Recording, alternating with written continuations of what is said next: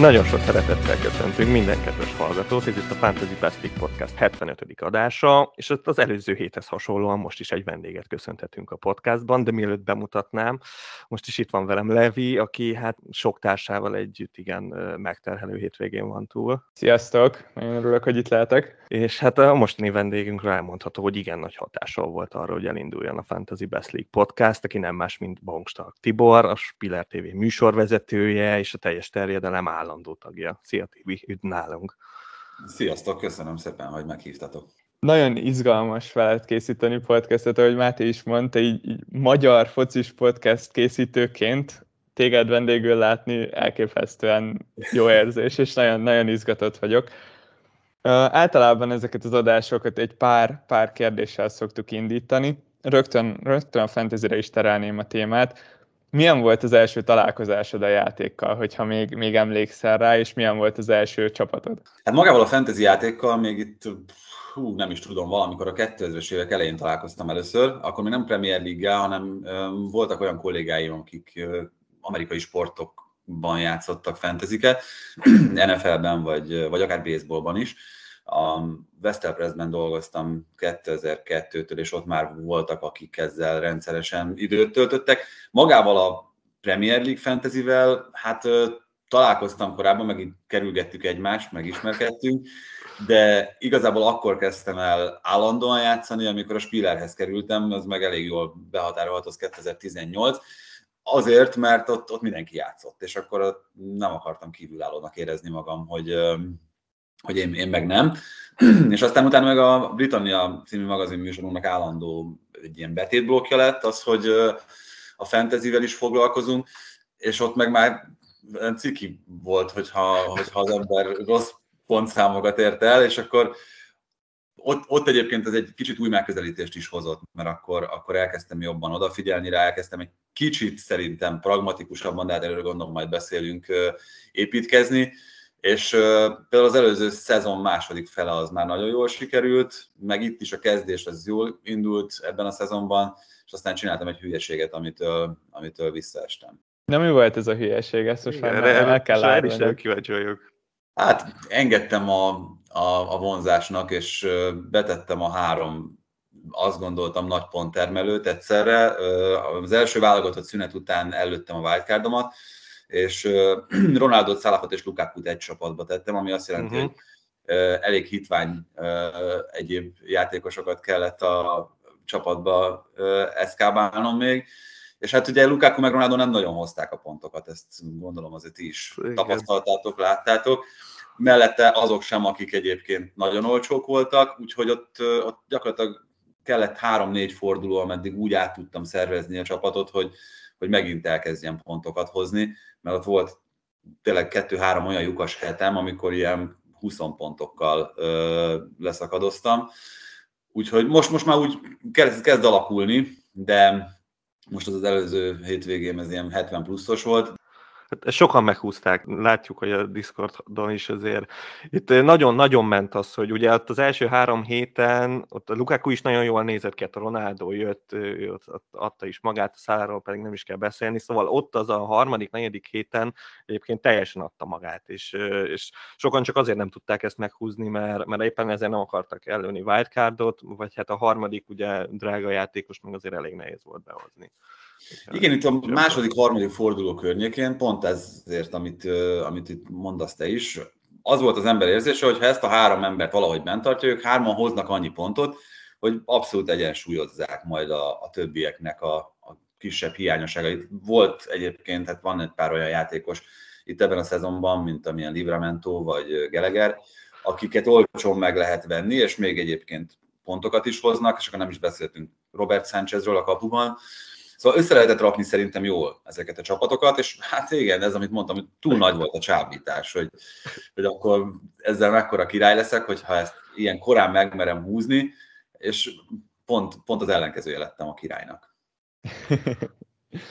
Te említetted, hogy a spillereseknél nagyon sokan játszotok, és nagyon tetszett nekünk Mátéval, amikor a Britanniába beépítettétek a fantasy szegmest.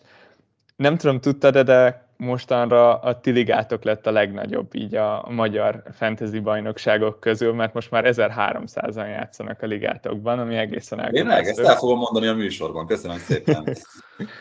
Azt szeretném megkérdezni tőled, hogy mennyire határozza a meccsnézési szokásaidat a fantasy? Eszedbe jut -e esetleg a stúdióban, amikor valamelyik játékosod éppen betalál? Igen.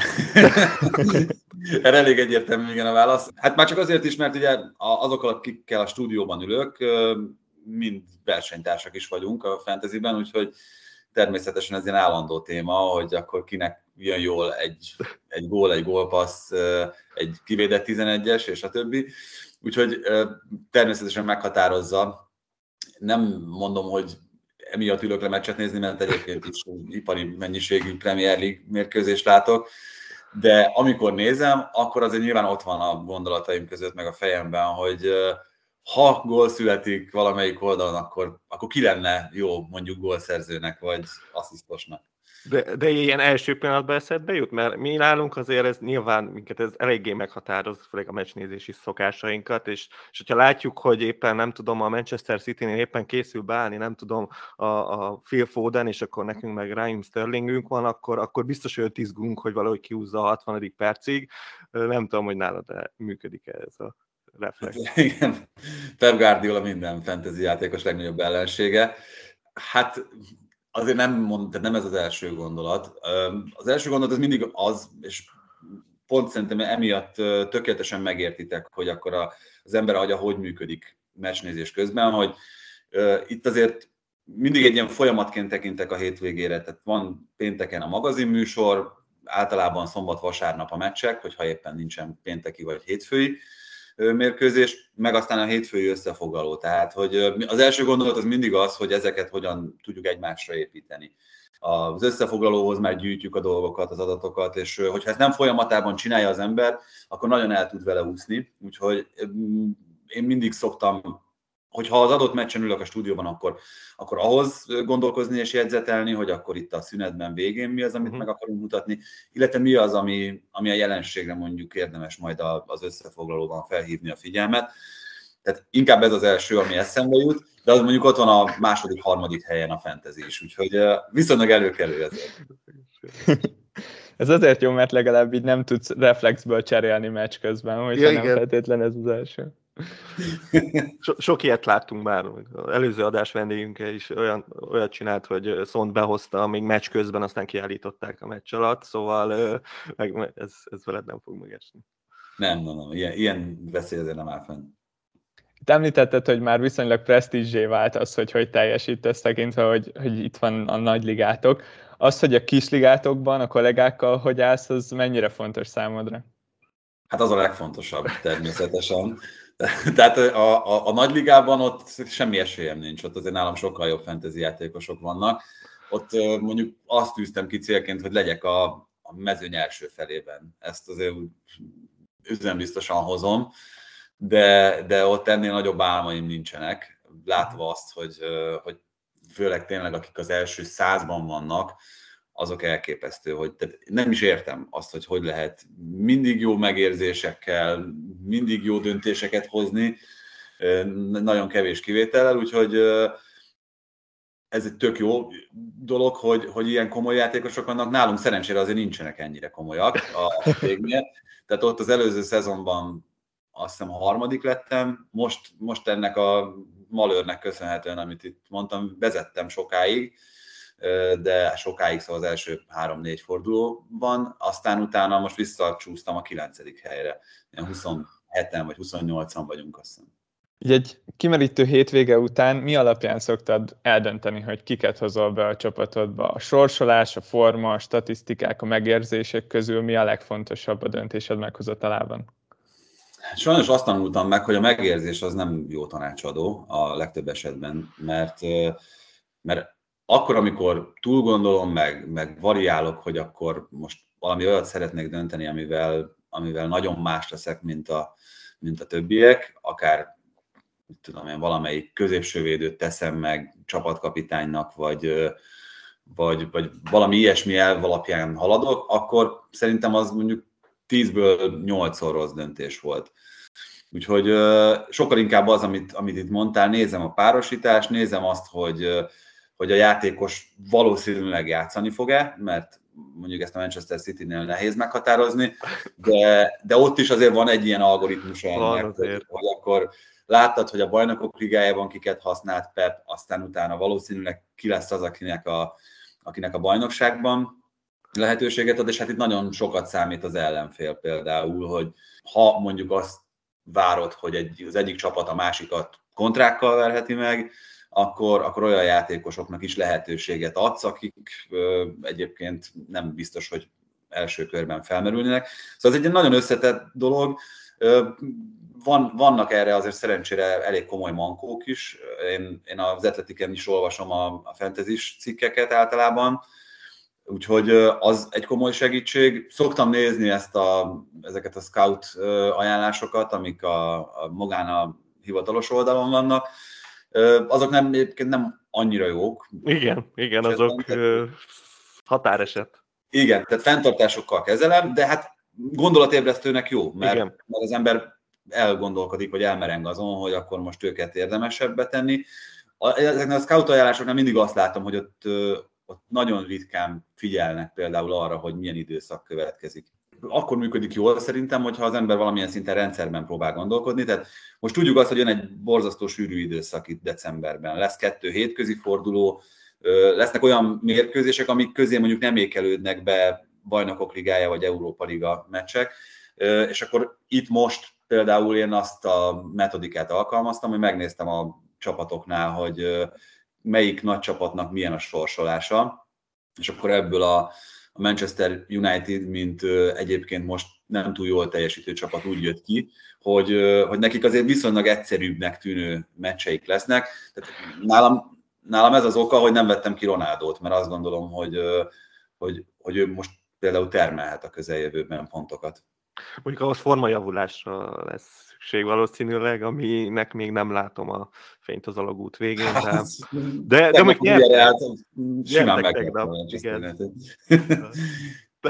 De hát igen, itt most ezek, ezek is nagyon érdekes kérdések, meg nagyon érdekes hatások, és ez olyan, amivel például az elmúlt szezonokban nem feltétlenül kellett ennyit számolni, hogy ennyire sok az új edző. Tehát, hogy ott azért ez nyilván a játékosokon, azokon is, akiket játszhat, meglátszik majd értelemszerűen, mint ahogy szerintem nagyon sokan mások. Conte érkezése az azonnal arra ösztökélt, hogy, hogy valahogy beszuszakoljam legalább a két szélsővédő közül az egyiket a, a csapatomban. Én Regilon tettem be, úgyhogy elég jó pillanatban.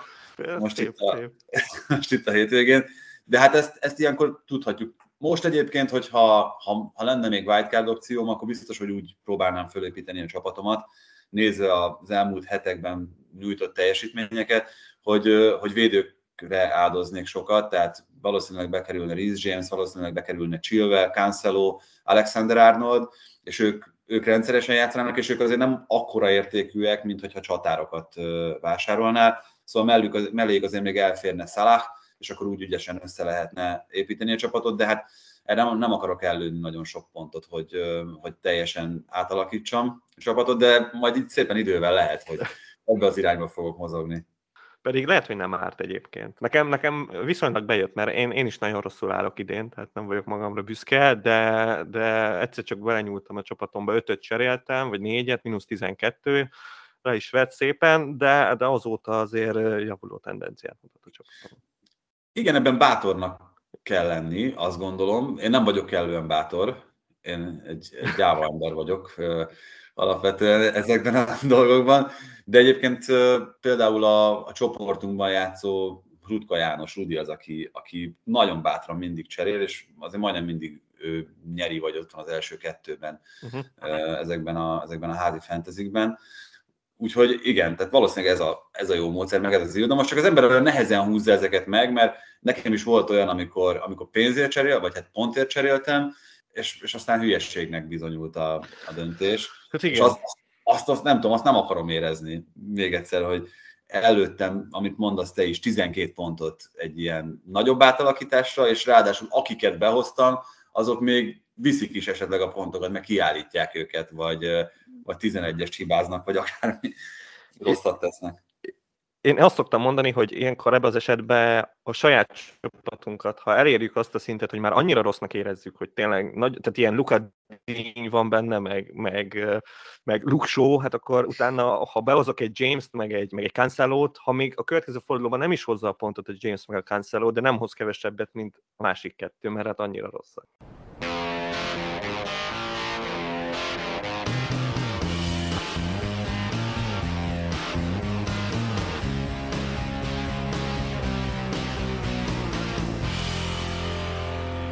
Hát most azt gondolom, hogy teljes képet kaphattunk arról, hogy milyen viszonyban vagy az FPL-lel, de hát nagyon sok érdekes meccs volt itt a hétvégén, úgyhogy szerintem azokról is érdemes beszélni, és hát főleg olyan meccsek voltak érdekesek, amikről első pillanatban nem is gondoltuk volna. Itt még mielőtt beszélnénk a két három-hármas meccsről, szerintem nem mehetünk el a szó nélkül arról, hogy, hogy hát Oleg Unelzus eljött az utolsó mérkőzése. Én bevallom őszintén, múlt héten nem sokat beszéltünk azt hiszem erről a meccsről. Itt Ronaldóról beszéltünk, hogy majd jó lehet, meg, meg ugye most még itt kicsit ilyen átmeneti időszak jön, de utána nagyon jó lesz a sorsása a Unitednek.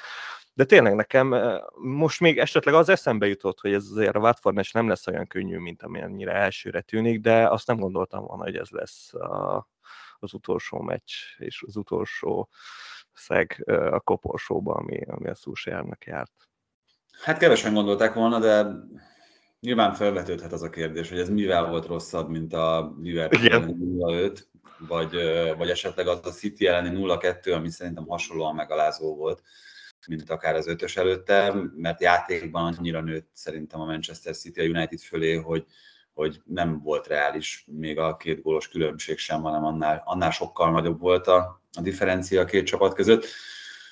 Itt a Watford azt csinálta, meg abban volt jó, ami, ami a Unitednek a, a legnagyobb gyengesége volt, és hát ez nyilván abból a szempontból felvetődhetett, hogy, hogy ennek ilyen forgatókönyve lesz, ennek a mérkőzésnek, hogy azok a hiányosságok, amik a szezon eleje óta látszanak a Unitednél, azok tényleg csak arra vártak, hogy valaki, valaki éljen ezzel az eséllyel, és éljen ezzel a lehetőséggel. Én nagyon kedvelem egyébként, tudom, hogy nagyon sokan nem szeretik a Watfordot, de, de én, én kimondottan kedvelem, és nagyon-nagyon jónak tartom az ott játszó játékosokat, különösen most ez a, ez a támadó szekció, ugye Denissel, Kinggel kegyetlenül jól néz ki, és akkor nem beszéltünk még Szárról, aki, aki hát most annak ellenére, hogy 2-11-est is elhibázott a, a meccsen. nem, is, nem is értem, tehát ö, már az első is nagyon rosszul nézett ki, a másodikról ne is beszéljünk, és, és ö, értem, hogy nem tudom, hogy miért nem akart beleszólni az edző, vagy, vagy a játékos nem vette észre, de nekem hirtelen beugrott az a pillanat, amikor ezt szerintem tavaly évelején volt, amikor a Palace United meccs volt, és ugyanez volt, és akkor Ajev kiadta a tizit, és akkor utána nem ő állt utána megint oda, hanem a Zaha, és akkor ő meg belőtte. Tehát itt nem értem, hogy miért nem. És úgy, hogy volna egy Josh King a csapatba, aki a Bormusba csak azért volt tartva, hogy, hogy 11-eseket lőjön gyakorlatilag. Hát nyilván ez ott a játékosoknak a, az adhok megítélésén múlik, hogy ha azt mondta, vagy azt gondolta Szár, pláne úgy egyébként, hogy ő azért ennek a csapatnak vezére tud lenni, hogy ezt megpróbálja másodszor, akkor, akkor nem vitatkozott vele senki, még akkor sem, hogyha, hogyha az eredmény az olyan lett, amilyen. Hát meg aztán utána gólt rugott, úgyhogy... Igen. Hát én amire gondoltam, hogy, hogy most, most az egyszer alkalmazzák azt a logikát, hogy van a legértékesebb, legnagyobb potenciálra rendelkező játékos, és az ő neki a statisztikáját legalább növelni a tizikkel, mert ugye sokszor nem, nem szokott összejönni csapatoknál, olyan játékos lövi, aki nem tudom, már 36 éves, és akkor csak azért, mert ő a stabil tízilövő. Itt most megpróbálták, hát lehet, hogy következőleg meg fogod állni. Hát átgondolják az egészen biztos, de mondom, ez most belefért, úgyhogy a Watford, meg, meg egyébként, amit, amit Rányéri játszott a csapataiban általában, az, az szögetszerű. Tehát, hogy itt ugyanezt látjuk most a Watfordnál is, és uh, én ezt láttam például a Sampdoriánál, abban a másfél évben, amit, amit ott töltött. Ő arra nagyon-nagyon jó, hogy kihozza a rendelkezésre álló játékosaiból azt a maximumot, ami, ami egyébként bennük rejtezik. ez nem feltétlenül volt mindig így a Watfordnál. A nagy kérdés az, hogy mondjuk esetleg egy hullámvölgybe kerülve gondolkozik-e úgy majd Podzó megint, hogy, hogy akkor, akkor valami új, új kalandot keres. Sajnos megesik. Visszaterelve a szót egy kicsit a Unitedra, Um, sokat elmond nagyon a csapatról szerintem az, hogy egy válogatott szünet után nagyjából két hónappal az edzők szerződésének meghosszabbítását követően rúgnak ki egy, egy vezetőedzőt. Sok minden nincsen rendben a csapat házatáján. Szerinted okozhat-e érdemi változást pusztán Sushernek az eltávolítása, most idéglenesen Kárik lett kinevezve a csapat irányítására, vagy, vagy szüksége lesz a csapatnak egy új edzőre, esetleg egy új edzői stábra ahhoz, hogy, hogy itt Ronaldo esetleg pik legyen a következő jó sorsolás alatt? Hát nagyon nehéz, nehezet kérdeztél, mert nem nagyon tudja, látja szerintem senki a, a valódi megoldást most ebben a helyzetben. Arra a kérdésre szerintem könnyebb válaszolni, hogy egy új edző érkezése, akinek mondjuk hajlandó követni a szakmai koncepcióját az egész klub, az milyen hatással lehet. Szerintem ezt láttuk a Chelsea-nél Thomas Tuchel esetében. Meg hát látjuk nagyon sok, sokszor sok csapatnál is, tehát nem akarok állandóan a Watfordra visszatérni, de, de itt most szerintem az is egy nagyon jó példa, hogy ugyanazok a játékosok egy más edzővel milyen teljesítményre képesek. A nagy kérdés az, hogy Tuchel egy zseni, meg Klopp, meg Guardiola is, meg szerintem Conte is az, de ilyen zsenit azért nem találsz sokat a piacon, sőt, szerintem jelen pillanatban egyet sem találsz, aki elérhető. Olyat meg aztán különösen nem, aki azt mondja, hogy most ebbe a, hát már elnézést, ebbe a romhalmazba hajlandó beleülni, és, és vásárra vinni a bőrét, úgy, hogy, hogy, hogy ennek azért nagyon nehezen lehet igazán jó kifutása. Itt ezzel nagyon nagyot lehet bukni. Gondoljatok csak bele, hogy benne van az, hogy mondjuk nem végzel a bajnokok ligája indulást érő helyen. Nagyjából szerintem most a Premier League-ben az elmondható, hogy az első három hely mindegyike az, az lestoppolt, tehát hogy ha, ha csak nem történik valami nagy krach, akár a Chelsea-nél, akár a Liverpoolnál, vagy a Manchester City-nél tömeges sérülések, vagy, vagy betegségek, vagy akármi, akkor ezt a három csapatot szerintem nem lehet megelőzni. Ott van a Tottenhamnél Conte, és, és még azért jó néhány olyan csapat szerintem, akik, akik nagyon komolyan és esélyesen menetelnek előre, hogy ott legyenek azon a negyedik helyen, és őket kellene megelőzni úgy, hogy, hogy, hogy lehet, hogy annak az edzőnek ennyi az összes feladata, vagy ennyi az összes munkája, amit a Unitednél végez, mert kimondva, kimondatlanul interim menedzsert keresnek, átmeneti megbízott edzőt. Hát nem tudom, ha én Mauricio Pochettino lennék, vagy, vagy, vagy, vagy Zinedine Zidane, vagy nem tudom, Ten Hag, vagy akárki. Most Brendan Rodgers. Brendan Rodgers.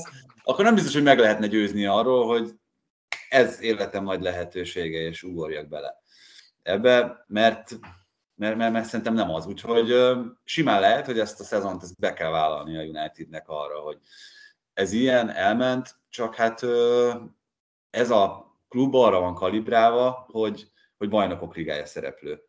Hogyha ez kiesik, meg egyetlen kiesik esetleg az európai kupa szereplés, bár nem akarok ilyen nagyon sötét forgatókönyveket felvázolni, de de szerintem akár ennek is meg lehet a sansza, akkor, akkor itt arról beszélhetünk, hogy, hogy, hogy egy, egy nagyon nehéz, mély helyzetből kell visszakormányozni a, a klubot oda, ahova tartozik, miközben ezt azért látjuk, hogy nem egy egyszerű feladat. Nézzük meg az árzenát, hogy, hogy most itt az elmúlt évek alapján milyen, milyen nehéz ez a visszakapaszkodás, de, de mondhatjuk esetleg a Tottenhamet is, amelyik szintén egy viszonylag viszonylag még gödörből kell, hogy felkapaszkodjon Kontéval most.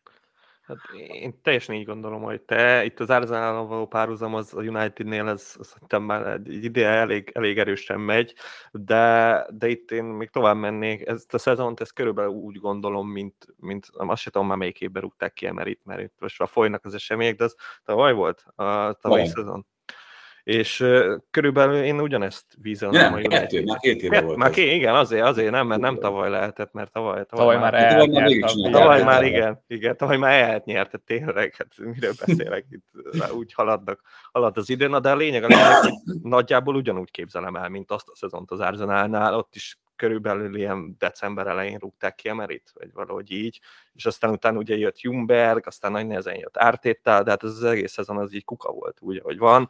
Igen, csak mondjuk ott abból a szempontból volt más szerintem, hogy ott Ártéta személyében megtalálta a hosszú távú megoldást az Arsenal. Itt most a Manchester Unitednél hát nehéz, nehéz azt gondolni, hogy ez sikerülni fog.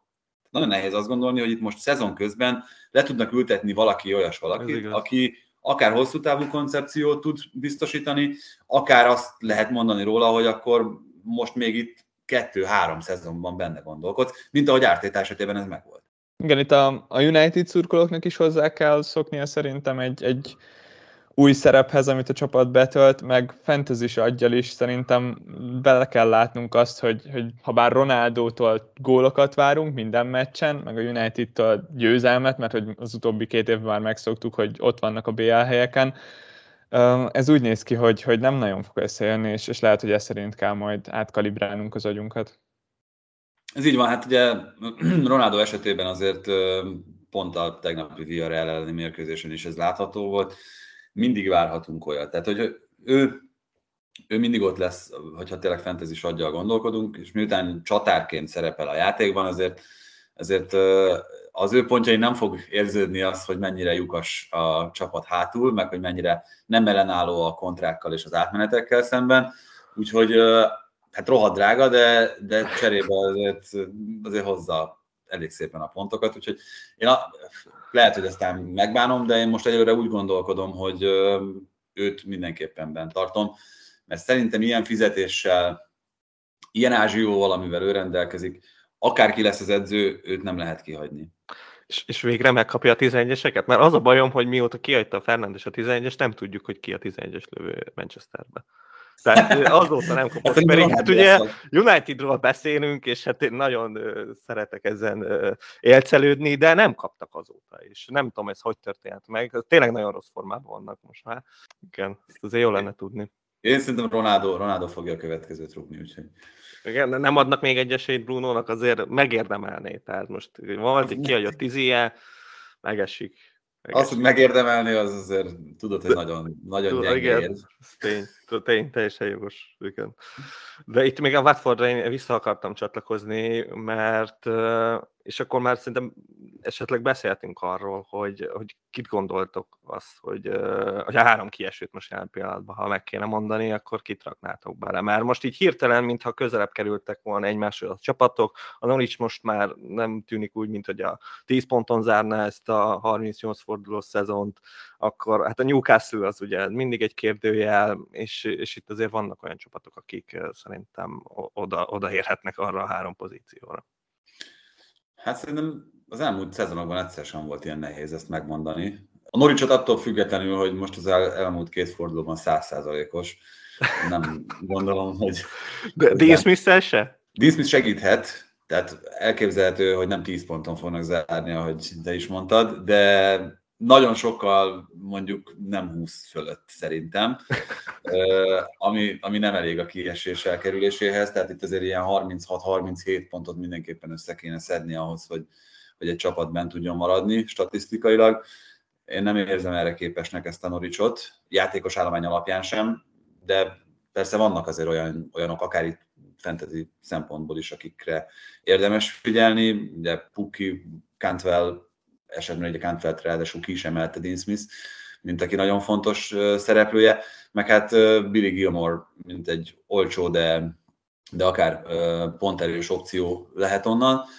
Szóval Norwichot azt, azt ilyen szempontból külön venném. Szerintem meleg lesz a pita a Brentfordnak is, annak ellenére, hogy jól kezdett, de ott is, az el, amit az első néhány fordulóban sikerült meghúzni a Thomas Franknak, és meg tudta letni vele az ellenfeleket, az azért láthatóan egyre kevésbé működik most már. Nagyon látványos, szerintem, szerintem jó és egyszerű foci az, amit a Brentford játszik, de ott is nálam azért elsősorban ilyen minőségi aggályok vannak, hogy, hogy, hogy mi lehet, és hát hogy a, ha a harmadik kiesőt kéne most megtippelnem, akkor, akkor lehet, hogy a Burnley-t mondanám, de ők mindig túlélnek. Túlélik, túlélik, egyszerűen nem, nem lehet őket.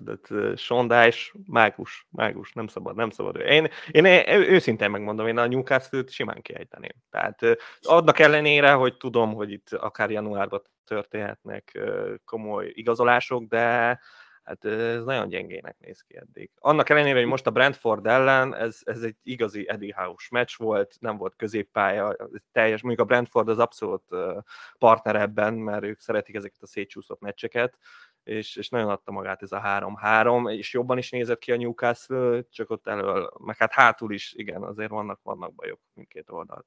Hát a Newcastle is egy nagyon jó tipp. Nyilván, nyilván az ember azért óvatos meg kiválaszza, hogy hogyan erősít majd akár januárban ez a csapat.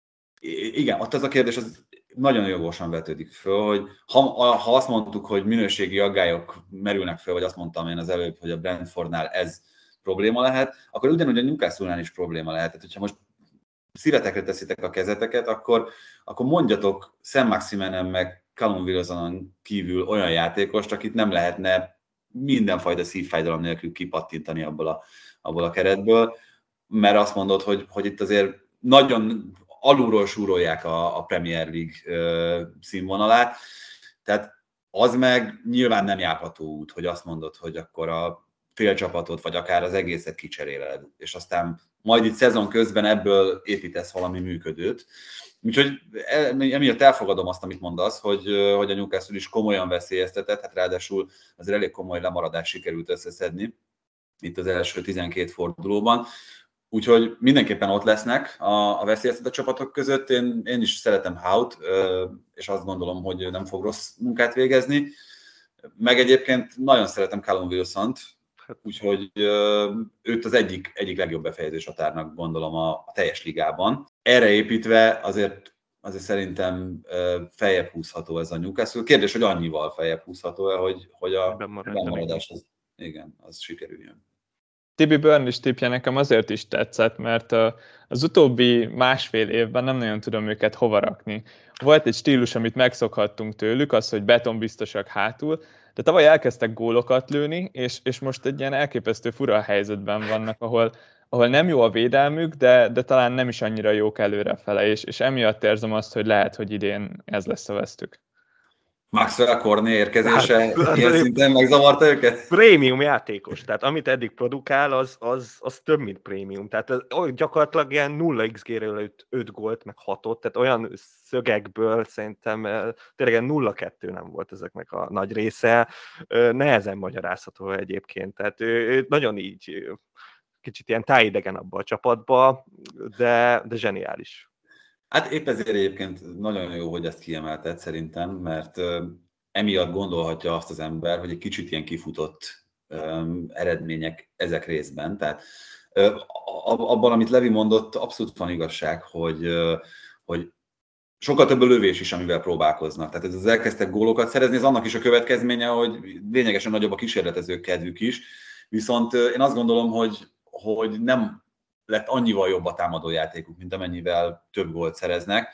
Tehát itt a támadások minősége az még mindig, mindig nem az, a, amivel ők itt előrébb léphetnek, és hát itt Cornerról beszélünk, mint egy prémium játékosról, de mondjatok még kettőt, akit az elmúlt években sikerült beépíteni ebbe a burnley Ez ugyanaz a csapat, ugyanazokkal a játékosokkal, ugyanazt várjuk, hogy majd Wood belepiszkál valami szöglet után, vagy Tarkovsky meg mi ott, ott kifejelgeti a labdákat én két embernek a, a teljesítményében látok igen nagy visszaesést. Hát az egyik az Nick Pope, de, de hát azt, azt sokan már megjósolták, hogy ez azért nála ez túl teljesítés volt uh, itt szezonokon keresztül. A másik pedig az Dwight McNeil, aki teljesen észrevehetetlen, pedig uh, hát mondjuk Korné előtt abszolút ő volt ennek a csapatnak a csillaga, az egyetlen olyan játékos, akiből egyáltalán bármi pénzt lehet összeszedni, most pedig eh, hát elég halovány. Hát igen, szóval McNeil hihetetlenül tehetséges játékos. Én nem, tehát most ez nagyon nagyképűen meg hülye hangzik, de én nem szeretnék egy olyan csapatban középpályásként játszani, mint a Burnley. Az, hogy ott a labdák így röpködnek és azt, azt nézed, az, azt szerintem nem egy olyan nagyon... Hát csak csak Woodot kell figyelni. Ennyi. nem bonyolult. De ettől függetlenül egyébként tehát le a kalappal Dájcs előtt, meg, meg tényleg minden tiszteletet megérdemel azért, amilyen markánsan felismerhető a csapatjáték, és amennyire eredményes is ez most már évek óta. Viszont tehát McNeil kvalitásaihoz nem feltétlenül ideális csapat a Burnley, hogy, hogy nem sértem meg őket, talán ezzel, hogy ezt mondom. De ettől függetlenül szerintem azért a potenciál benne továbbra is megvan, csak az a visszaesés, amit te is kiemeltél, Máté, az, az ennek köszönhető, hogy, hogy, hogy, hogy nem annyira fekszik neki ez a futball. És ott, ha már a Burnley-ről beszéltünk, akkor itt a Turf Moron elég durva meccs volt, itt a 3-3-mal, és hát nagy bánatomra a Palace képes volt úgy három gólt lőni, hogy Wilfried Zaha még csak asszisztot se adott ezek között, de, de hát Benteke volt a sztár, és, és most hirtelen már itt majdnem mindenki azt kérdezi, hogy Benteke, hogy hozzuk be Tony helyett, nem tudom, akár Antonio helyett is ennyire pozitívan látjátok Benteke helyzetét? A Crystal palace látom pozitívan. Sokkal pozitívabban, mint a szezon előtt. Nem tudtuk igazából, vagy legalábbis én nem tudtam, ti lehet, hogy tudtátok. Hogy mi, mi, mi, is, mi is bizonytalanok voltunk azért. Rosszul nézett ki ez a keret, meg, meg azért Vierának nem szavaztunk. Akkor én ezt megmondtam, hogy nem fognak kiesni. Azt tényleg meg. Én se gondoltam, mert azért keretileg nagyon nagy minőség van bennük, de, de nem tartottam elképzelhetetlennek.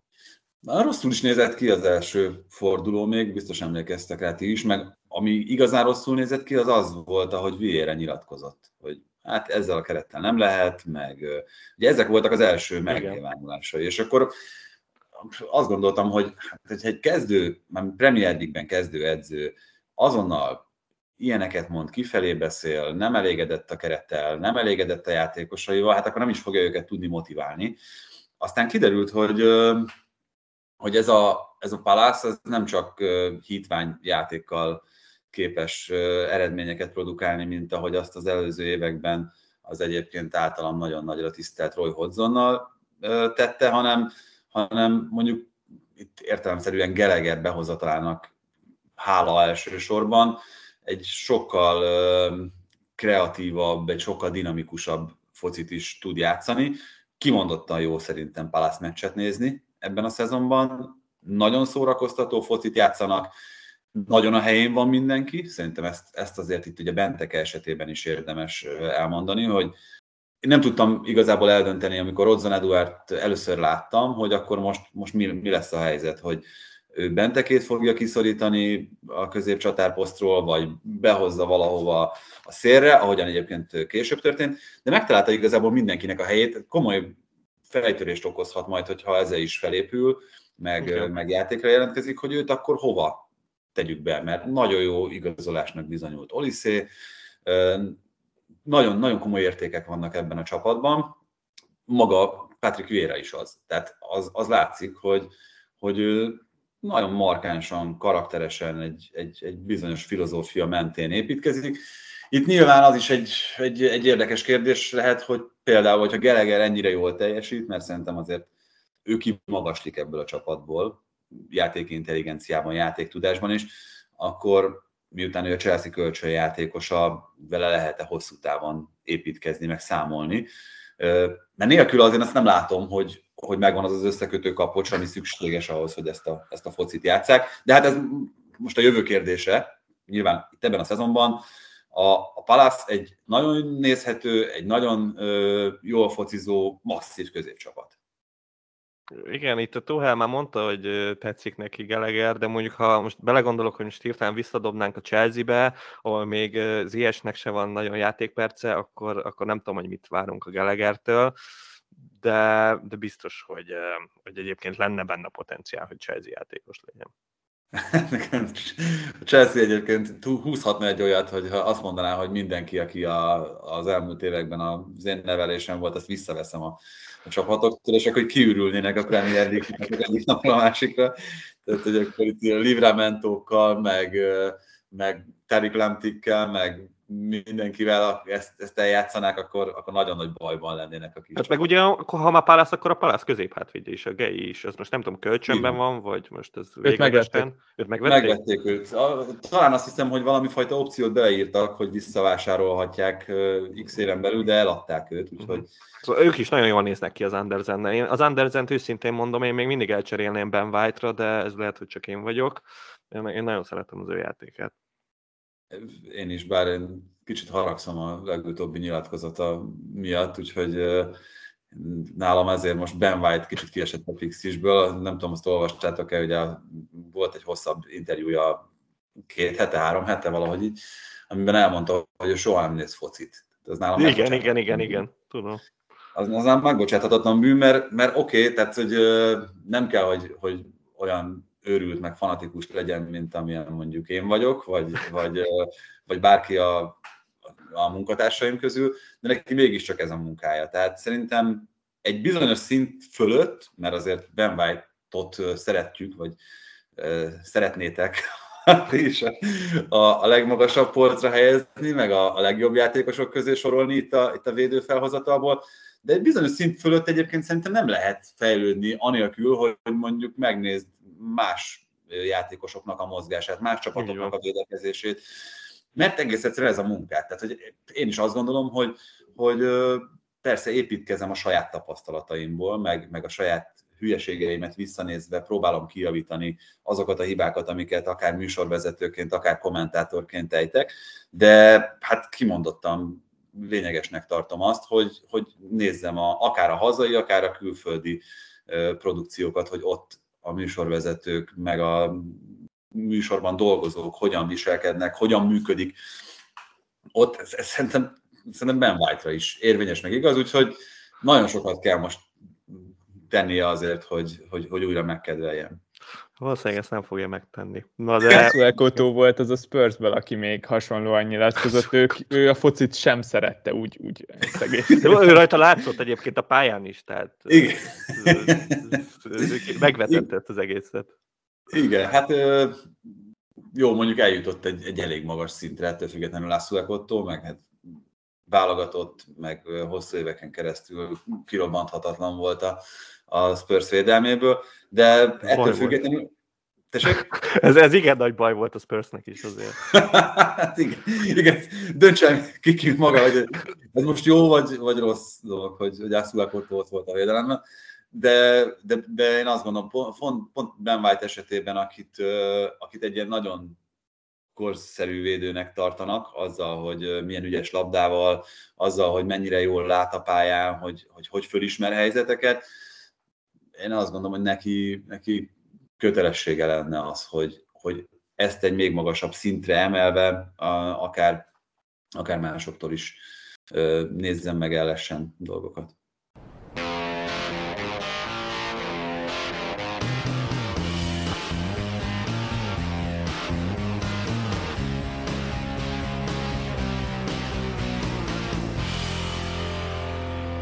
Tehát ha már itt eh, szóba jött Asuekotto és a Spurs, akkor, és tekintve, hogy te vagy Tibi a vendégünk, aki szerintem nem lehet sokkal nagyobb olasz szakértő, és mi azért kicsit bajba vagyunk itt Kontéval, és igazából itt az lenne a kérdésem, hogy mennyire keresi még a csapatát Konte, mert nekem így hirtelen két-három meccsből az jött le, hogy ő gyorsan megtalálta azokat a játékosokat, akikkel itt rövid távon számol, de ugye itt nem sokára jön ez a nagy decemberi hajtás, és mennyire várhatunk tőle egyáltalán itt próbálkozásokat, főleg itt azért van egy-két poszt, ahol, ahol lehetne cserélgetni, nyilván nem a szonként, de azért nem tudom mennyire stabil Lukász helye, vagy, vagy a bármelyik szélső védő helyett azért itt a Doherty Szeszenyon itt felfeltűnik, nem tudom, mit gondolsz róluk. Egyetértek abban, hogy megtalálta viszonylag hamar a csapatát, de azért tegyük hozzá, hogy ez nagyon adta is magát. Tehát megvannak ahhoz a focihoz, amit Conte a legtöbb csapatánál játszatott, azok az alkalmas emberek, akik tökéletesen tudják ellátni ezeket a feladatokat. Lukászt is ebbe a körbe sorolom, tehát nagyon kell egy olyan támadójátékos ebbe a rendszerbe, aki képes felvezetni a labdát hátulról. Ugye ezt a szerepet tölti be Lukács, ráadásul nagyon jó formában is van ebben a szezonban. Úgyhogy én azt nem várom, hogy, hogy mondjuk csak úgy magától meg saját indítatásból ezen olyan nagyon nagyot fog változtatni Conte, amit eddig láttunk, hanem sokkal inkább abban merülhetnek föl kérdések, hogy az, amit láthattunk mindjárt az első meccsen, meg aztán utána egyébként a másodikon is, hogy mennyivel intenzívebb lett a Spurs játéka, mennyivel többet futnak a játékosok, arra alkalmas-e? Itt főleg ebben a nagy hajtásban ez a Tottenham keret, mennyit kell emiatt változtatnia, mennyit kell emiatt belenyúlnia Antonio Conténak, ott, ott merülhetnek föl ezek a kérdések, amit te is feszegettél, hogy akkor esetleg itt Emerson Royal kiváltására Doherty az, aki bekerülhet a jobb oldalra, a középpályán is azért valószínűleg valami fajta rotációt alkalmazni kell, skippel, wingsel, akár Endombelének megtalálni a helyét, az egy, az egy érdekes kérdés, hogy Endombelének egyébként a helye az, az lehetne ott, ahol, ahol Lukász. Igen, én is erre gondolnék. Tehát ez is, ez is egy könnyen hát ez egy könnyen, szóval utaságot nem akarok beszélni. Ez is egy megoldhatónak hát, tűnő. Ő, ő lenne Barella, effektíven. Majd, hogy hát, igen, igen. Kicsit messze van tőle, azt érzem, de, de, de közben meg látom, hogy egyébként nem lenne ő rossz játékos, de, de az viszont kiderült, hogy itt már jó sok edzőm itt volt már a spurs a kezei alatt, és egyik se szerette annyira Endon belét, tehát ott valami, valami van vele. Igen, nagyon, tehát ezeket mindig azt mondom, hogy, hogy itt az emberek, akik nézik a Premier League-et, még azok is, akik egyébként nagyon behatóan tanulmányozzák azt, azok legfeljebb cikkekből, hírekből, meg a meccsekből tudnak táplálkozni, meg építkezni. Tehát mondjuk egy héten látják két órányit azokat a játékosokat, akik, akikről egyébként úgy gondolják, hogy mindent tudnak. Miközben az edzőnek ugyanilyen témában heti 30 órája van, hogy, hogy döntéseket hozzon. És nem, nem csak az edzésekről beszélek, a közös étkezésekről, a gyuratásról, az öltözői kapcsolatokról, beszélgetésekből, tehát hogy nagyon-nagyon sok olyan információ van, ami nem is mindig, mindig és feltétlenül szakmai jellegű, ami alapján egy, egy döntést meghoz az edző. Tehát most itt nem arról beszélek, hogy, hogy valaki nem szimpatikus neki, meg, meg, meg nem, nem beszéli szépen azt a nyelvet, amit, amit ő beszél, hogy ez alapján határoz, de mondjuk azt láthatja, hogy például a csapattársakkal nincsen meg a kellő összhang, nincsen meg a kellő harmónia, ami alkalmassá tenné őt arra, hogy, hogy, hogy valóban egy irányba mozogjon vele a csapat. És hát ezek azok a dolgok, amik, amiket sokszor itt elmosolyodom, amikor, amikor elmondják azt, hogy olyan marha jó számai vannak ennek vagy annak a játékosnak, akkor miért nem játszatja az edző? Hát ez az, amit nem, mi nem tudhatunk feltétlenül, és hát ez az, amiért mondjuk én megadnám a lehetőséget Antonio Conténak, meg, meg akár, akár José Mourinho-nak is, meg uh, még inkább Graham Potternek, hogy igen, ő elhatározza, eldöntse azt, hogy ki miért alkalmas arra, hogy a kezdő 11-ben szerepeljen. Szerintem ez egy nagyon jó pont, amit mondasz. Nekem Doherty kapcsán szokott eszembe jutni, akit most már szintén konzisztensen nagyon sok edző mellőz a Tatanemben. És most is, amikor jött Conte egyből, azra gondoltak az emberek, hogy hú, kelleni fog egy jó jobboldali szárnyvédő a csapatnak, és ott van Doherty, aki baromi jó volt a Wolvesban, de valószínűleg nem ok nélkül nem kap még csak perceket se a csapatban. És Endombele kapcsán meg folyamatosan nekem az jut eszembe, hogy nem láttam még egy olyan játékost, akit minden egyes meccsen az első szezonjában lecseréltek, vagy a 60. percben, vagy korábban. Ez, ez teljesen elképesztő szerintem, és ez, ez nagyon sokat elmondhat róla. De mondom, a Lacazette ugyanez, és ha valami extrát tudna belevinni, így Lacazettek így látszik, hogy most így Ártéta bízik benne, meg nem is néz ki olyan rosszul az Arsenal vele, és, és ez benne van. Tehát akkor kell a 60. percre, bár ha, ha véletlen valakinek összeesik, nem bírja tovább, akkor is lekezetre kell egy a 60. percre, mert ő nem bírja tovább. Igen, egyébként őt mondtam volna, mint, mint példát arra, hogy ki az, akit állandóan le kell cserélni. De igen, jogosan merül föl. Egyrészt, másrészt meg nézve a mostani meccs alapján is akár Emerson Royal védőkvalitásait, ott azért, ott azért nagyon nagy problémáknak kell lenni a váltótárs esetében, Igen. hogy föl sem merüljön az, hogy esetleg ő kapjon esélyt. Igen, az ott igen, kicsit, kicsit necces ott a szitu. De ha Spurs pickeket kéne mondani, játékosokat, akkor kit tartasz a leginkább olyannak, akit így beraknál a csapatodba. Így mondtad, hogy már két játékosod ben van. Én, én akit egyébként így nézek, és, és ismerve Kontét, a, most annak ellenére, hogy Hőiberg olyan gólt lőtt, amilyet, de, de lehető benne potenciál olyan szempontból, hogy azért Konténál ezek a második hullámból érkező középpályások jók lehetnek, és még ha itt két középpályással is játszik középen, egyértelmű, hogy, hogy ő az, aki jobban föllép majd a támadásokhoz. Nagyon olcsó. Hát szerintem most elég bátran lehet válogatni a Spursből. A két szélsővédőnek biztosnak tűnik a helye az előbb említettek miatt, tehát Regilon és Emerson Royal szerintem nem nagy kockázat, hogyha az ember beteszi, ráadásul nem is egy nagyon drága két védőről van szó.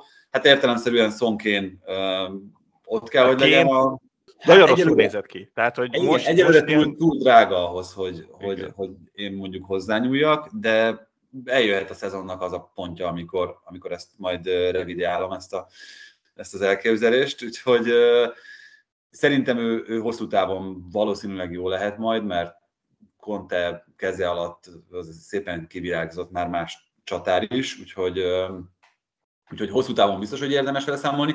Meg Lukász, tehát én most azt gondolom, hogy hogy Lukászra ebben a játékrendszerben, meg ebben a szerkezetben, amit eddig láthattunk Kontétól, szüksége van. Főleg egy jó formában játszó Lukászra. De ebbe lehetnek is pontok, itt FPL pontok, igen, mert az oké, okay, mondtad, hogy felhozhatja a labdákat, de, de az adott esetben lehet, hogy csak a gólpassz előtti paszt adja, mondjuk nem tudom, Kénnek, aki beadja majd Sonnak, és, és a gólokat én még annyira nem látom benne, de lehet, hogy akkor... A gólokat nem annyira, inkább én is, a, én is a gólpasztokat, meg azt, hogy a támadásokban azért szerepet vállal. Szerintem, szerintem lehetnek benne pontok. Most így fejből nem tudnám megmondani, hogy Lukásznak milyen az értéke. Tudjátok? Hogy... Az árértéke? Az ilyen 6.5 körül van.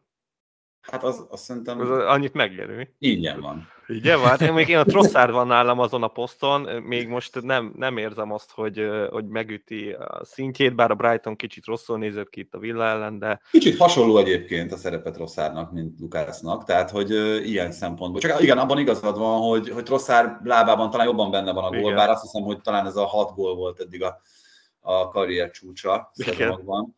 Tehát, hogy benne van a gól, de csak egy bizonyos mértékig. Hát az a koncepcióm, hogy most tízit lőtt, és reménykedem, hogy, hogy most már ő véglegesen megkapja ezt a tízi lövő szerepet a Brightonban, mert ott is elég nagy kálvária van a 11-es lövő szerepben, úgyhogy reménykedem, hogy... Itt a spurs belül, akikben benne van a gól, az egyértelműen Son és Kane. Azonban tavaly ők voltak a PL történetileg legjobb csatárpárosa, idén pedig szerintem kevesebb kaputta átlövésnél járnak, mint ahány gólt lőttek tavaly ilyenkor.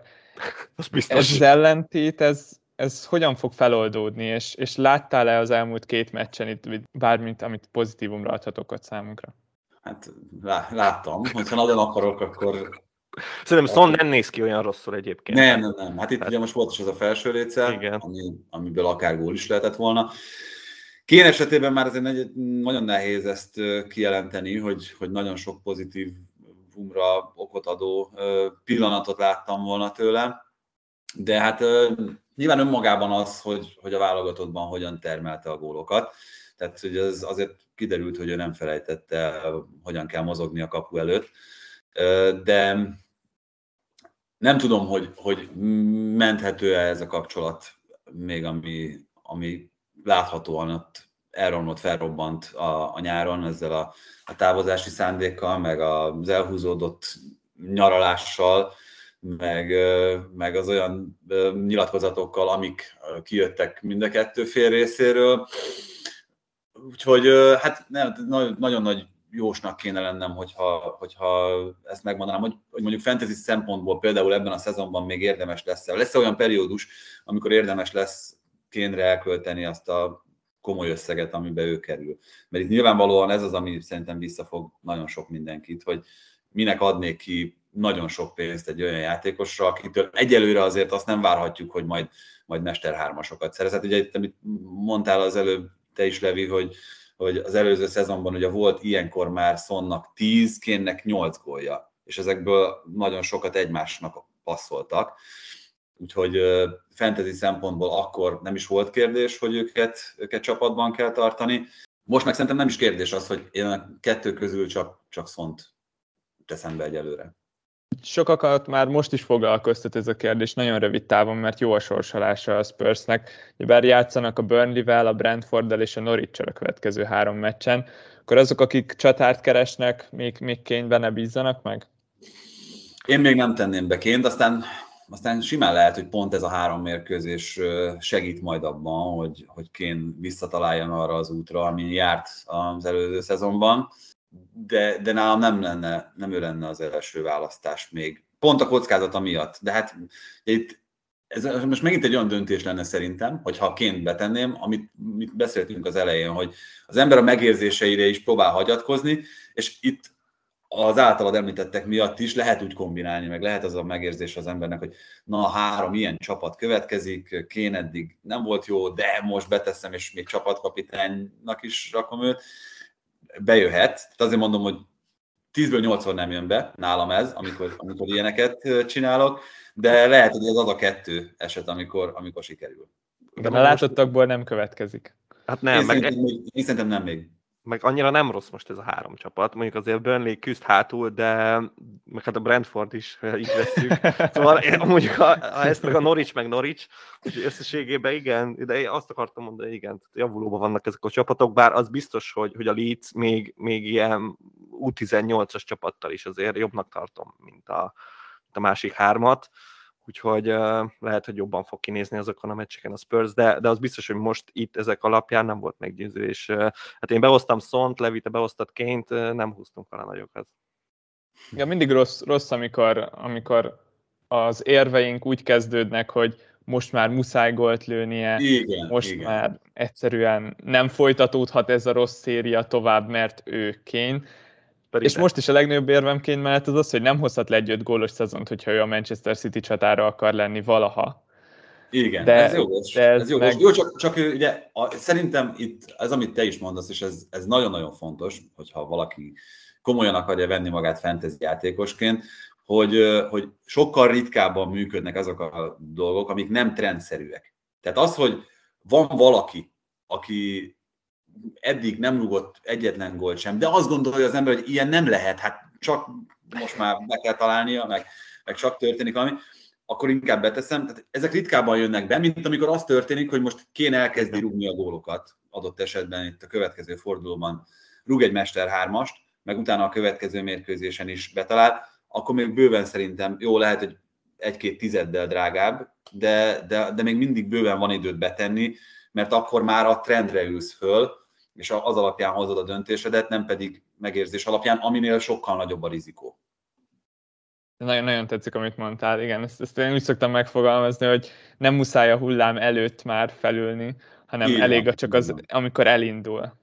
Hát meg ez ugyanígy egyébként visszafelé is így van. Tehát én, én például emlékszem, hogy az előző szezonban így voltam Vardival, hogy, hogy uh, már mindenki miért nem teszed be, miért nem teszed be, mert nem, mert nem létezik, hogy még, még a következő héten is, meg az azt követőn is, meg az azután is majd gólt szerez, vagy gólpasztat, és de. Tehát, hogy az, és ugyanez egyébként például Szalával kapcsolatban szerintem ez, ebbe belefutottam ebbe a csapdába nagyon sokszor, hát ugye ő is, ő is nagyon drága, és akkor nem kell, hát azért nem lehet az, hogy, hogy nyolc fordulón keresztül mindig ennyi pontot, és de. Tehát, hogy ez van, és hogyha valaki valaki ebben a játékban pontokat szeretne szerezni, akkor, akkor ott kell, hogy legyen a csapatában Mohamed Salah. Kérdés nélkül. Sőt, még a, azzal jár a legjobban az ember, ha nem is gondolkozik a kapitányon, és igen, rajta igen, egy egész végig. Most egyébként én Ronaldot tettem kapitánynak ezen a hétvégén, úgyhogy eddig Salah volt, de megint, megint rossz döntés volt. Mert, Ez nem volt annyira. Ez nem, hát ugye gólpaszt adott. Igen. De hát Salah így is azt hiszem 8-at hozott. Igen, igen, igen és akkor még itt a végére gondoltam azt a kérdést, hogy ami szerintem nagyon sok ember foglalkoztat, mert itt van top három csapat, amiből hát legjobb esetben is azért jó pár játékos benne van a, a csapatainkban, és most jön egy sűrű, kemény időszak, és melyik csapatot gondoljátok annak, aki leginkább ezt jól átvészeli, esetleg valaki lemarad-e, vagy mind a három egyszerűen átmegy mindenkin, és, és végre összehozzák azt az előnyt, amit, ami amivel ők igazából jobbak a mezőnynél. Hát én azt gondolom, hogy a, a legegyszerűbb a fantasy helyzet, vagy fantasy szempontból nézve ezeket. A legegyszerűbb a helyzet a Liverpoolnál, mert ö, ott számíthatunk a legkisebb rotációra. Itt azért azt, azt ne felejtsük el, hogy az a rotáció, ami eddig sokszor úgy oszlott meg, hogy a bajnoki, illetve a kupamérkőzések között gondolkoztak az edzők, az december hónapban bajnoki és bajnoki között lesz. Tehát, hogy ugye lesz, lesz egy hétközi forduló mindjárt december elején, és a december 13-ai héten is van egy, amikor ráadásul jól szét is húzzák a, a meccseket, minden nap lesz gyakorlatilag, akkor majdnem kizárhatjuk annak a lehetőségét, hogy a nagy csapatokban, ahol egyébként van is mód arra, hogy folyamatosan forgassák a játékosokat, ugyanazok legyenek a pályán. Tehát ott akármilyen jó formában van Chilwell, hogyha lehetőség lesz, akkor szerintem meg fogja kapni az esélyt Alonso. Ugyanez elképzelhető, hogy a Taspirikuétával, meg, meg Reece james is majd, majd mahinál Tuchel. Úgyhogy itt én, én emiatt intenék óvatosságra a nagy csapatoknál. Valószínűleg a kicsiknél kevésbé van, van esély arra. Például egy Crystal Palace-nál szerintem a már említett Geleger kihagyhatatlan. Tehát, hogy ott, ott, hogyha ők heti három meccset fognak játszani, akkor heti három meccsen lesz Sam Geleger a pályán. Tehát, hogy ez, ez, ez azért nagyjából uh, igazolható, meg, meg elmondható.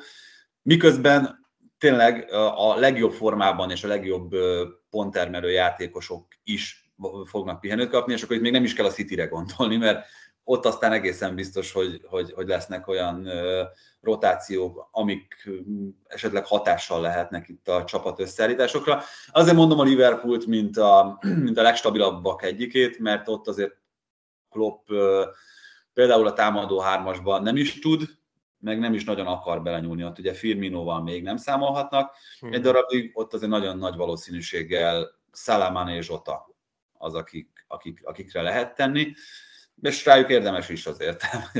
Az eddig látottak alapján az elmondható, hogy miután mind a hárman ott vannak a tíz legjobb gólszerzőben, jelen pillanatban a Premier League-ben, úgyhogy mellette még azért vállalnak szerepet gólelőkészítésben is.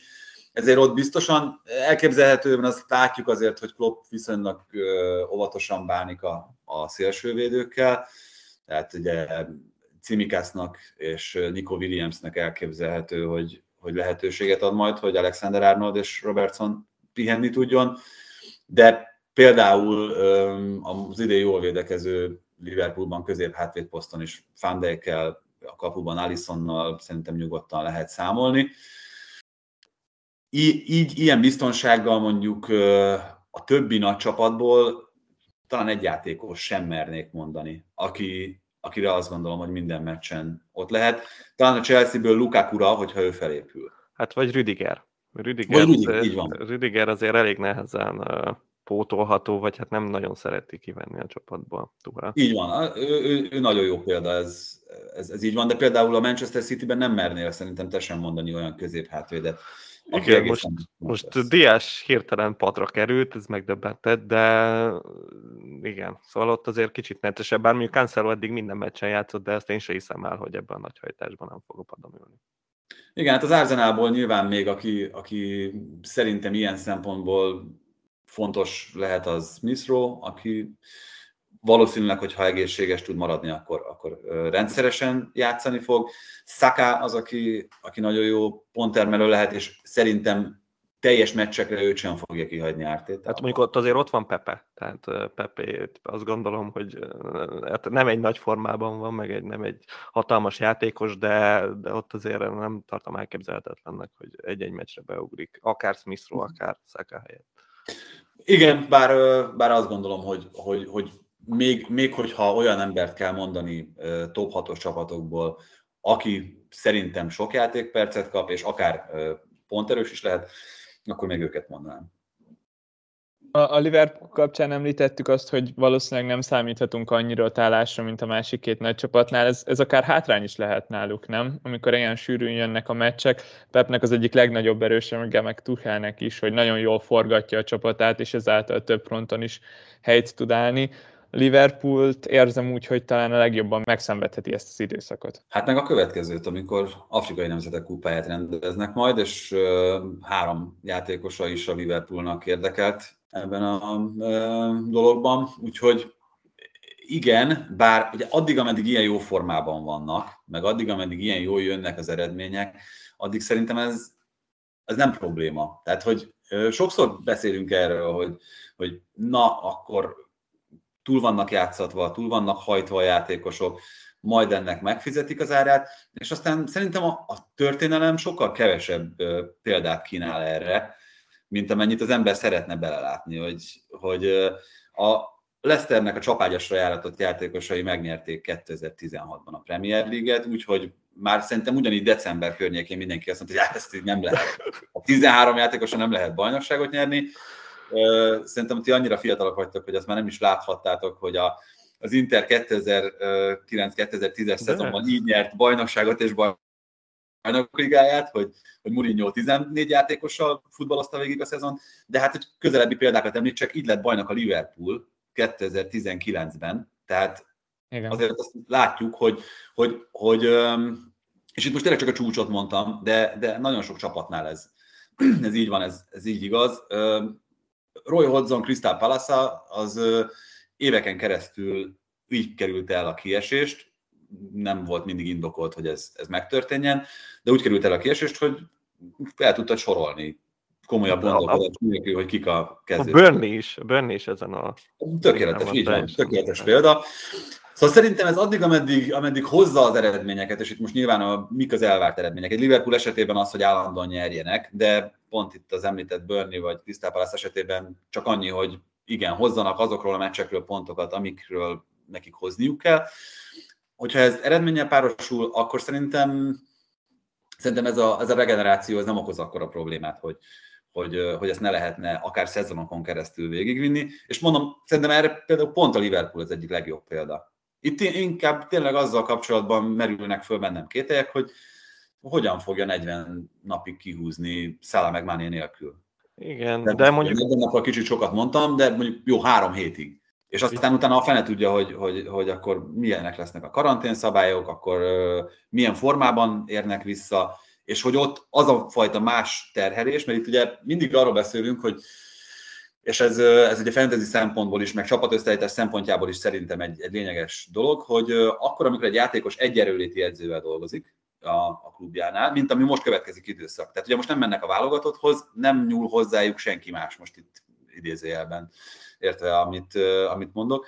Tehát Cancelónak a, a napi rutinját nem borítja meg semmi és senki. Tehát ő ugyanazokat a az erősítő gyakorlatokat, ugyanazokat az edzés gyakorlatokat végzi. Abban a pillanatban, ahogy ez a ez a párosul, vagy, vagy az, az is bejön a képbe, ott, ott elképzelhető, hogy más szerepet, más edzésmunkát, más dolgokat várnak tőle. Tehát kevésbé építhető, kevésbé tervezhető a dolog, miközben persze hát ezek között a stábok között van kommunikáció, mint amikor, amikor csak egy helyen kell az információkat felszedni, feldolgozni. Úgyhogy itt most ilyen szempontból szerintem egy érdekes időszak következik, mert a Liverpool játékosok azok csak Kloppal és az ő stábjával fognak dolgozni, a Chelsea-nél ugyanez lesz a helyzet Tuchel esetében, és a Tottenham-nél, amit ugye már itt többször említettünk az adásban, meg csak Contéval, és azért az, az, egy, az egy jó dolog, egy izgi dolog. De akkor lényegében akkor azt sejthet, hogy, hogy ez a három csapat akkor meg fog lépni a, a többitől. Hát meglépni azért gondolom, hogy nem fog, mert, mert pont ebben a, ebben a karácsonyi őrületben, meg itt a decemberi hajtásban szoktak jönni nagyon gyakran olyan eredmények, amiket nem feltétlenül kalkulálunk, meg ugye mindig szoktunk ilyen semmire sem jó statisztikákat gyártani ilyenkor, hogy, hogy a Manchester City decemberben szenvedi el a legtöbb vereségét, most már így a, a, az évesen, de arra egyébként jó, hogy, hogy ez ebből valami fajta tendenciát az ember kiolvasson. Szóval itt, itt idén is benne van szerintem az az opció, hogy, hogy ezek, a, ezek a csapatok botlanak, vagy akár többször is érnek el olyan eredményt, amire kevésbé számítunk. Tehát én azt mondom, hogy nagyon nagyra nem fog nőni a különbség, nagyon nem fognak ellépni, de hát az kirajzolódott az első 12 fordulóban is, hogy ez a három csapat az, amelyik, amelyik itt komoly eséllyel indul a bajnoki címért, nehéz lenne megmondani, hogy melyikük a legnagyobbal, mert mind a háromnak vannak olyan, olyan erényei, amik, amik a többi fölé emelik. Gyenge pontjai kevesebb, tehát hogy abból, abból nehezebb találni. Itt a Liverpool kapcsán, mondom nálam, ez az egyetlen, ami, ami aggodalommal tölt el, hogy, hogy mi lesz ott a januári időszakban. Hasonló problémával szerintem a Chelsea-nek meg a Manchester City-nek nem kell szembenéznie, de hát ott is ugye láttuk a, a Liverpool esetében azt, hogy egy-két kulcsember sérülése az, az milyen hatással lehet, akár egy teljes szezonra is. Azért talán a Manchester City-nek a B keretét is rosszul érinti majd, hogy már ez nem fog bevethető lenni. De pont nem lesz BL, érted? Nem lesz BL, nem kell fölöslegesen ott játszani, a Premier League-ben meg úgy sincs semmi köze a játékhoz. Kevés legalábbis. Kevés. Most pedig egyébként... Az egyik legjobb játékos talán tartom a city de mindegy, hát ez Guardiola, tavaly Foden volt ezen. Én azt gondolom, hogy itt évelején biztos, hogy van ilyen, hogy kiúzza a rövidebbet, most Sterling és Mares húzta a rövidebbet, úgyhogy mennek a BL-be játszani, ez van, ezt kapták. De... Igen, ez, ez, ez egyébként érdekes, tehát pont, ugye itt beszéltünk róla sokat, hogy a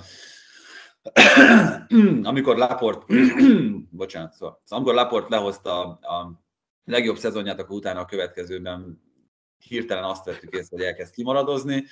Amikor Stones több év után, hogy ú, már ő nem fog soha azon a színvonalon játszani, elképesztően jó szezont lehozott, és akkor most idén megint úgy kezdődik az év, hogy, hogy akkor Laporta az állandó társadiásnak. Szóval ezek, igen, tehát vagy ilyen kihúzza a rövidebbet, vagy, vagy valami valamilyen játékban megveri Gárdiolát, Biztos, igen. Kártyajátékban, vagy valamiben, és akkor, na jó, akkor ebben a szezonban nem játszol, vagy nem. Na, és akkor hát itt a végén én még azt szeretném megkérdezni mert hogy esetleg tudod-e, hogy mit akarsz változtatni az FPL csapatodon? Gondolkoztál-e már ezen rajta, és ha igen, akkor el tudod-e nekünk mondani? Most ezen a héten, vagy úgy? Ezen a héten, ezen a héten, igen. Hát nagyon erősen gondolkozom azon, hogy a, a Chelsea szélsővédői közül valakit, valakit behozok. Úgyhogy az, az egy ilyen komoly dilemma számomra, akár Rhys James, akár Chilwell, az látjuk, hogy, hogy eleve hogyan alakult át a, a csapatjátéka ebben a szezonban. Ilyenkor, amikor, amikor bajnokok ligai mérkőzések vannak hétközben, ilyenkor mindig megvárom azért a, a, a végét ezeknek, hogy, egyrészt akár sérülés, akár valamilyen más szempontból kik azok, akikhez érdemes nyúlni. Elégedett vagyok egyébként alapvetően a, a mostani csapatommal. Azt a hibát elkövettem, hogy a Robert Sánchez eltiltása miatt nem védhetett, és behoztam Vicente Gájtát, úgyhogy hát ugye kapott egy hármast a Crystal Palace, nem volt egy nagyon nagy ötlet, de hát ki gondolt, hogy a Burnley hármat rúg a Palace-nak. Egyrészt, másrészt meg a, a másik kapusom az meg az a Ben Foster volt, aki gólpaszt adott. Ő, meg végigült a padon. De az első, vagy hát elsőre, amikor én láttam azt a gólt, én először nekem úgy tűnt, hogy, hogy ez nem is volt gólpassz olyan szempontból. Igen, hogy hozzáért még. Hát de, de utána így nézegettem, aztán lehet, hogy nem az volt, hogy luftot rúgott a csávó, és akkor meg, megdobta a labdát, hanem, hanem konkrétan elvette tőle a Denis. Nem tudom, az ott nem volt egyértelmű, de itt akinek nem volt Foster, az, az nagyon nyújtotta a kezét, hogy az nem is volt assziszt, nem is volt assziszt, de én örültem neki, mert hozta. Én is azt mondom, hogy nem volt assziszt, mert padon ez igen, ez fájt, de pláne úgy, hogy nem is kellett volna semmit variálnom, meg akkor így megmaradt volna egy plusz csere lehetőségem. Úgyhogy e, ezt sajnálom. Sánchez vissza fogom hozni, mert nekem, nekem ő, hát egyrészt... Tényleg? Igen, szerintem, szerintem ő jó opció, meg a Brighton jól védekezik, tehát alapvetően azzal azzal szerintem nincsen baj, és még Sánchez is fog gólpaszt adni ebben a szezonban. Fog? Na, hát szurkolok neki, szurkolok. Hát én nem Watford kapussal tolom végig gyakorlatilag, nem, nem egy nagy ötlet, még egy clean se hoztak le, de nem vagyok messze a Brighton-tól egyébként, az a szép, csak úgy mondom, a Sánchez-től, úgyhogy annyira nem volt rossz, de azért elég gyenge.